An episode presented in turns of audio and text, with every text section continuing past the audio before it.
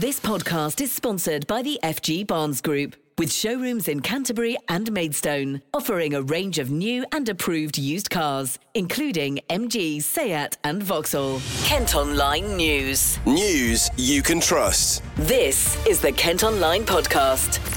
Nicola Everett. Hello, hope you're well. Thanks ever so much for downloading today's podcast on Monday, September the twelfth. The day after what I'm sure you'll agree has been a very different weekend in Kent following the death last Thursday of Queen Elizabeth the Second. A lot of historic ceremonial events have happened in a very short space of time, notably the proclamation of the new King Charles the Third.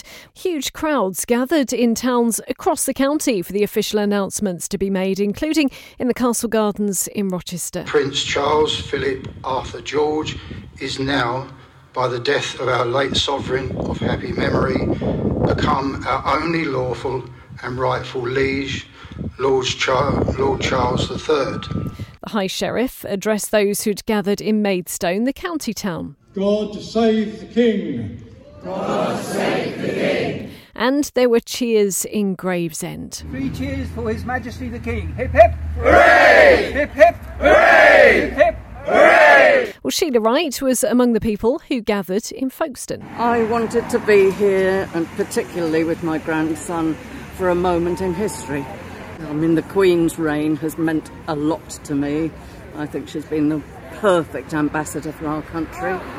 And now, obviously, I hope King Charles will follow suit. Do you think King Charles is going to be a great king? Yeah! Earlier on in the day, the Archbishop of Canterbury had led a special service at the city's cathedral. God graciously gave us the most wonderful example of a Christian life and a Christian death. Her late Majesty taught us much, if not more, about God and grace, both in words and the actions that reinforce them, than any other contemporary figure. We remember her not for what she had, but for what she gave. What a precious blessing.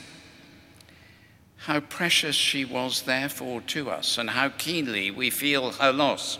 M Ps gathered in the Commons over the weekend, not only to swear allegiance to the new king, but also pay tribute to the Queen. Well, let's hear from some of them now. Chatham and Aylesford's Tracy Crouch, Thanet's Sir Roger Gale and Tunbridge Wells rep Greg Clark. Like many colleagues, I visit primary schools and have been asked the question, have you met the Queen? It is often followed with the question, have you met Harry Kane? Um, When I tell my primary school children that I have indeed met the Queen, there is an audible sigh, and they are keen to hear more stories about her. I tell them the story that I first met her, and my curtsy was awful. It was embarrassing, and I get all the children to stand up and practice their curtsy and bows, just in case they ever get to meet the sovereign. Miz Deputy Speaker, last night as we sat as a family and watched the news break of her death, tears openly rolled down my cheeks and that of my other half. Our six-year-old took my hand in his and said, "Don't worry, Mummy, the King will look after us now." He is right. God save the King. Yeah. Yeah. Uh, Madam Deputy Speaker, I was nine years old when King George the Sixth died. I can remember it fairly vividly.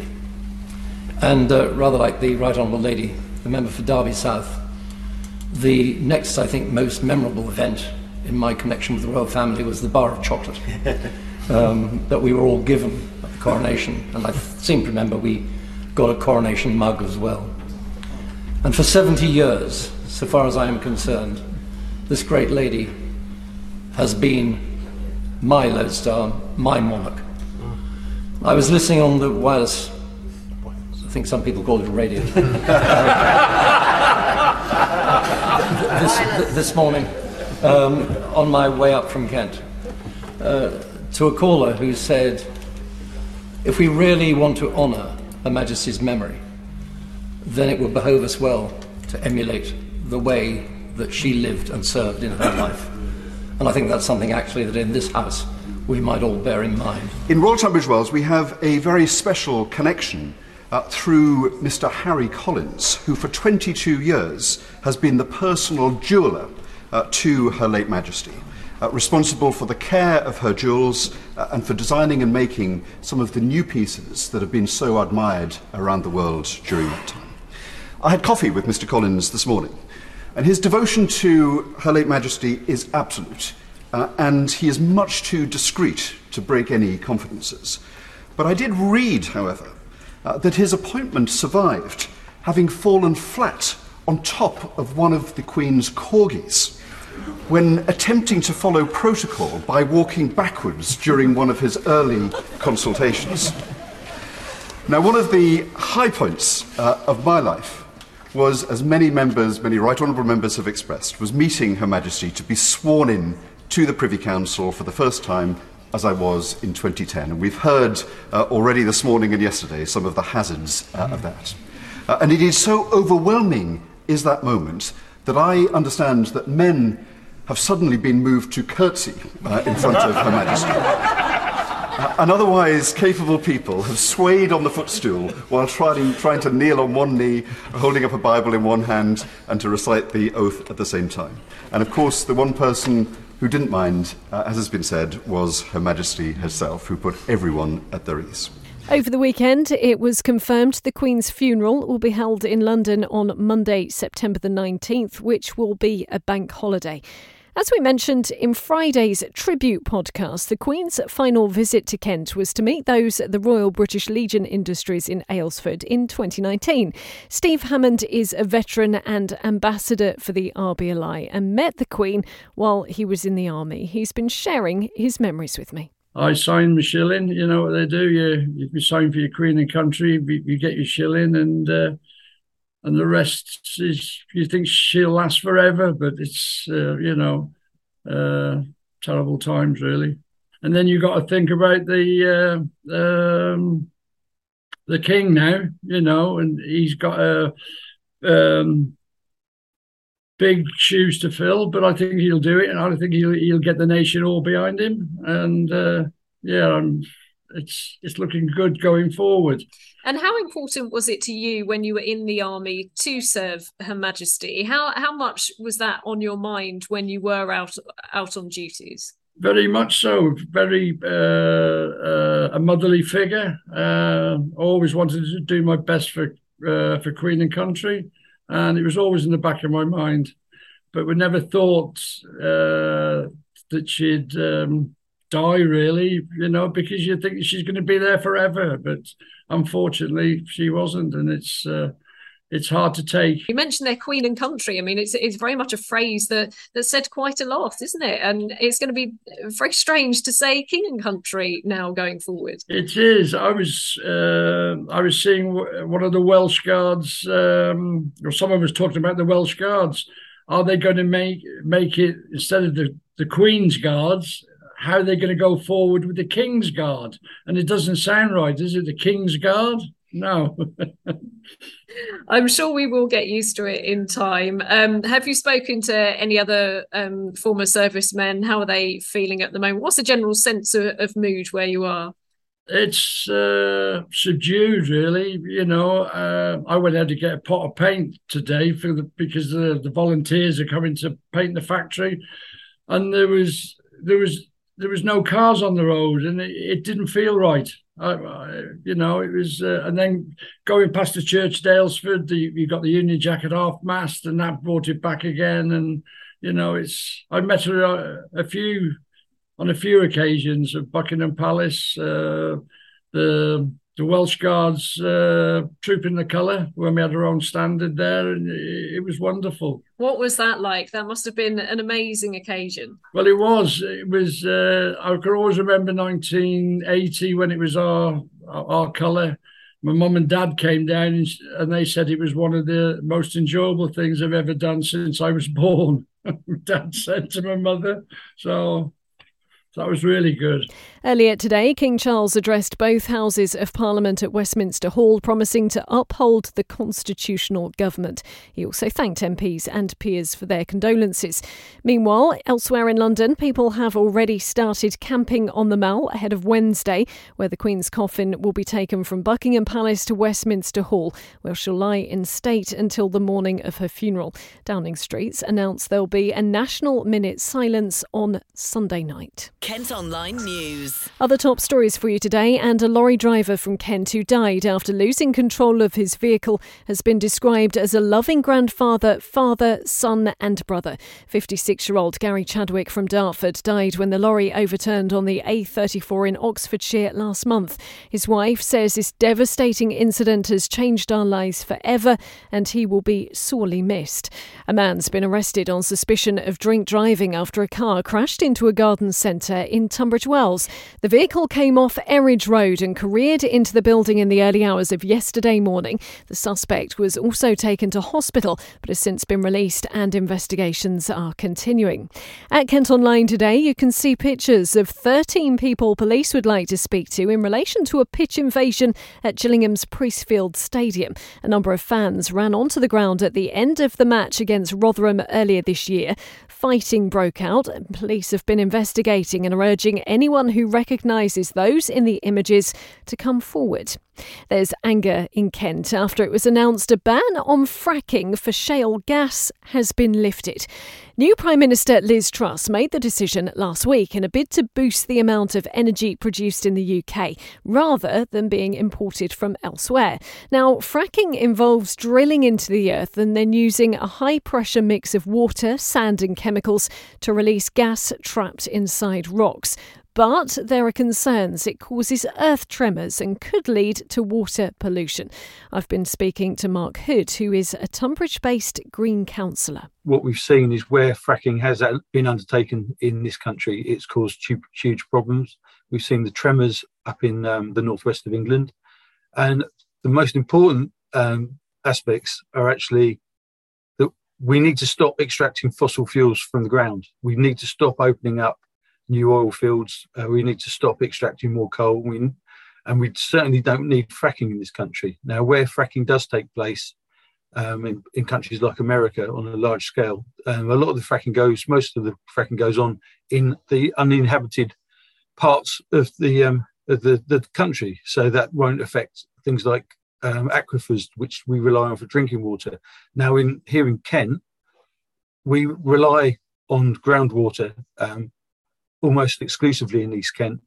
And if we start drilling um, holes down through the aquifers to get to the shale gas, um, we we run the, the unacceptable risk of polluting the aquifers. Once you've polluted the aquifers, you can't unpollute them. The cocktail of, of chemicals that you use to um, carry out the fracking is so unbelievably um, destructive uh, that it's, it's unreal. So we can't take the risk. It's unnecessary. The alternatives are so much cheaper.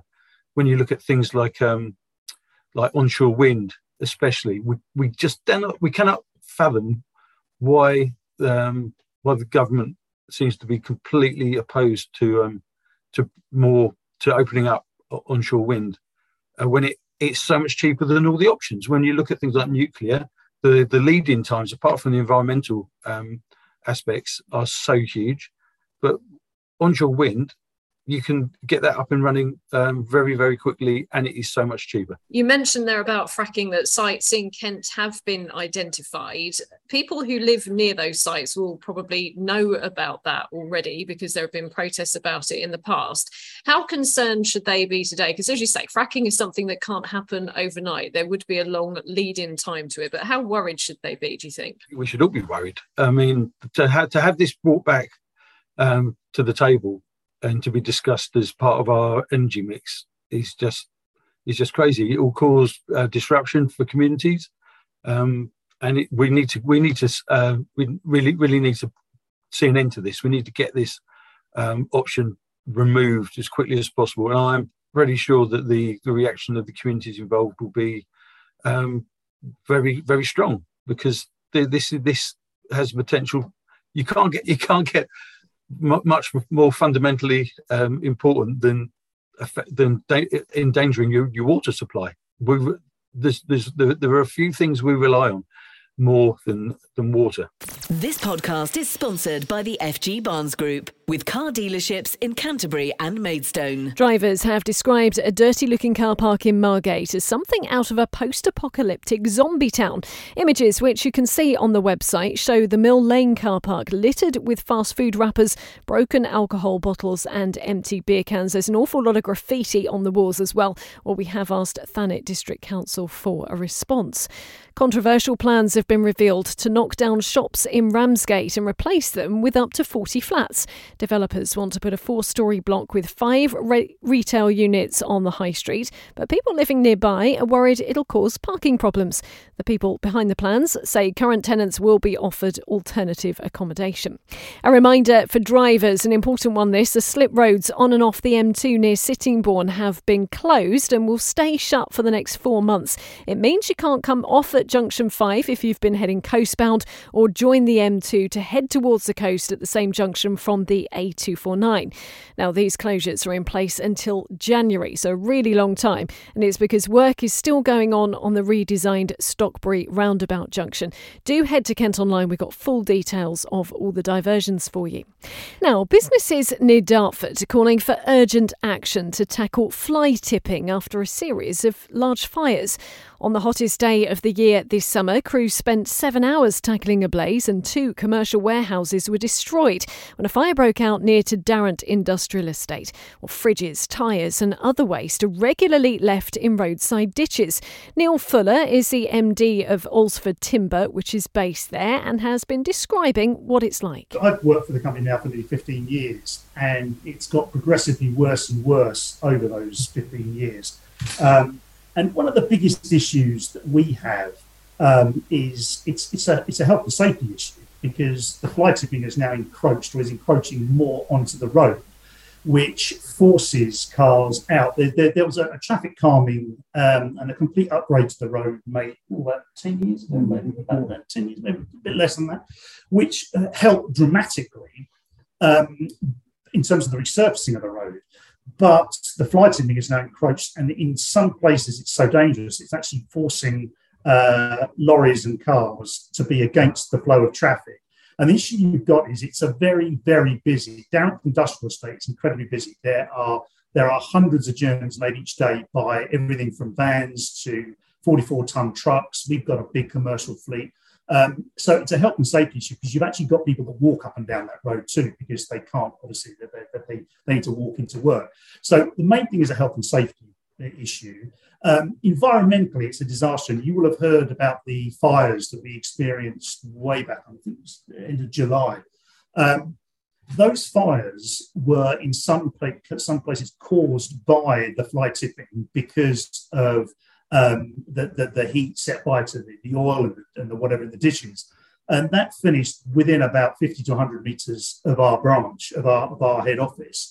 Um, ironically, if you go down there now, a lot of that fly tipping has been burnt away, but within twenty-four hours, it's it's come back again. It's, it's starting to come back. So the, the biggest issue is the health and safety. Uh, the other for, for us, obviously, is the environmental issue as well. Um, and from a commercial point of view, people do not want to come and work for us and other businesses down that estate, because they will, they, the amount of times, I would say we probably lose about a quarter to a third of applicants who will do a dry run and drive to our head office. And on a Saturday or Sunday, they'll do a dry run or of an evening. They'll pass all the fly tipping and think, what on earth have I got myself in for? Why would I want to come and work in this environment? And they, they never turn up. They just don't bother turning up. So, so you know, the three big issues, obviously health, health and safety is the, the big one, the environmental, and obviously um, it's not a great place to work, sadly, because it should be a beautiful place to work. Well, they've written to M Ps, the council and the Environment Agency calling for something to be done. The council say enforcement officers are working closely with police to try and tackle the problem. Kent Online reports. This is one of our most read stories today. There are questions over the future of a shopping centre in Maidstone as Lidl prepares to move out. It's following in the footsteps of Matalan in leaving the Broadway Centre not far from St Peter's Street in the town. While a number of smaller businesses are still located there, many units are now empty. Well, the council say they're not aware of any applications for the current Lidl site and say redevelopment may need to take place in the future. Our reporter Cara Simmons has been there and joins me now. Cara, thanks ever so much for being here. For anyone who hasn't been to that centre before, can you just describe it for us? So the building's made up of two big main units. One was home to Matalan uh, and the other one is currently home to Lidl. Along the bottom of the, the centre uh, are about ten or so small independent stores. Um, a lot of them have closed down now though, but um, the whole site itself feels really outdated. I mean, when I was walking along, the tiles were worn, um, the glass ceiling hadn't been cleaned. It just feels really run down and it kind of feels like it's been forgotten compared to the rest of the town. And when you went along, what was the atmosphere like? How busy was it? It was deadly quiet. I mean, especially walking along the outside stretch in front of the smaller shops. In the main shopping arcade, there were a couple of shoppers walking past me, but it looked like they only wanted to come do their weekly shop at Lidl uh, and weren't there for any other reason. As you said in your piece on the website today, there are questions over its future. Can you finally just let us know more about what the council told you? They said that they didn't have any new planning applications for a company to take Lidl's place or any of the other units in the centre. They did add that the site could possibly need redevelopment, um, which is interesting as back in two thousand nineteen, plans for the site to be turned into two hundred eighty-one flats were put forward, but this was rejected. So uh, it's a big site in Maidstone and it has a lot of potential, but sadly I think the future of the building still remains a mystery. Cara, thank you ever so much. The family of a Dartford mum who died from an incredibly rare form of cancer have raised thousands to ensure other patients get the support they need. Lee Proctor passed away in twenty nineteen at the age of forty-three, four years after being diagnosed with a type of eye cancer. Her relatives have managed to raise almost seven thousand pounds for Ocumel U K, a charity that supports others with the condition. And a light railway track on Sheppey could be turned into a walking and cycle route. Campaigners want the abandoned eleven mile route converted into what they're calling a greenway, linking the eastern and western ends of the island from Queenborough to Laysdown. It closed in nineteen fifty, but parts are still visible, and there'll be a meeting about it at the end of the month. Kent Online Sports. Cricket and a knock of sixty-nine runs by Kent's Zach Crawley has helped guide England's Test team to a two one series win over South Africa. They've won by nine wickets, having needed just one one hundred thirty runs on the final day at the Oval. And Kent table tennis star Will Bailey has paid an emotional tribute to the Queen after winning gold at the Finland Para Open. The former Paralympic and world champion from Tunbridge Wells had met Her Majesty at Buckingham Palace. He's revealed he burst into tears after hearing the news about her death and said she was like everyone's grandma, someone who was constantly there. Finally, after Gillingham's game at the weekend was postponed as a mark of respect following the Queen's death, a reminder they travel to take on Grimsby tomorrow night. The Jills have only won one game so far this season and are looking to end a quite a goal drought. Kick-off will be at seven forty-five. Well, that's all from us for today. Thanks ever so much for listening. Don't forget you can follow us on Facebook, Twitter and Instagram. You can also get access to the ad-free Kent Online premium site. You need to subscribe to do that. Just head to kentonline.co.uk forward slash subscribe. News you can trust. This is the Kent Online Podcast. This podcast is sponsored by the F G Barnes Group, with showrooms in Canterbury and Maidstone, offering a range of new and approved used cars, including M G, Seat and Vauxhall.